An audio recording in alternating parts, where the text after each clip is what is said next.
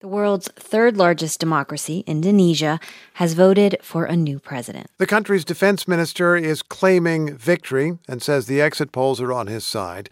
He has the backing of the current president and has a controversial record on human rights. NPR's Anthony Kuhn is in Jakarta and joins us now. Good morning, Anthony. Hi, good morning. So you just came back from a polling station. What did you see? Well, this is the scene at a station in Jakarta's Menteng neighborhood. Let's listen. Calon nomor 10 sah Poll workers were manually taking each ballot out of a box and reading it and tallying it. And if you consider that Indonesia has more than 200 million eligible voters, that's a lot of work. Mm. Now, these unofficial exit polls show that Defense Minister Prabowo Subianto has defeated two former provincial governors. The official results will come out in a month, but it looks like Prabowo has scored the absolute majority he needs to avoid a runoff vote. And if Prabowo takes office, he's expected to continue the popular policies of President Joko Widodo, or Jokowi, as he's known here. So let's talk about why this vote is being so closely watched around the world. Why is that?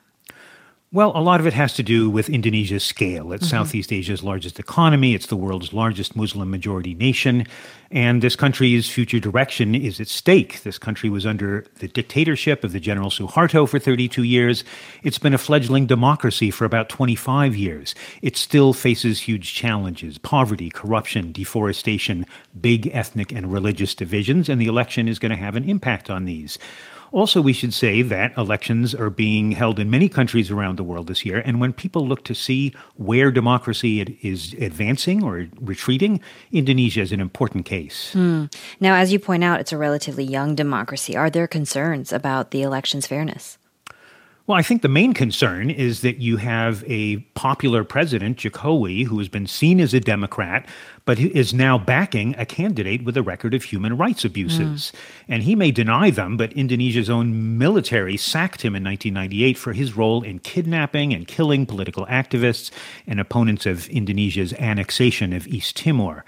Now, in the election, there have been reports and allegations of Jokowi and Prabowo buying votes, intimidating critics, and people accusing Jokowi of making his son the vice presidential candidate in order to build a political dynasty. And there are also concerns about disinformation, particularly the use of artificial intelligence. We have seen, for example, videos of the candidates altered with AI to say things they didn't really say, but we don't know how big an impact this is having. And how could the election impact Indonesia's role on the global stage? Well, Indonesia is this huge archipelago with huge natural resources, and it needs foreign investment to connect it and get the resources out. And increasingly, it's relying on China to do this. Indonesia does not want to have to pick sides in the U.S. and China rivalry, but Jokowi has moved closer to China, and Prabowo has indicated he may follow suit. NPR's Anthony Kuhn joining us from Jakarta. Thank you. Thank you.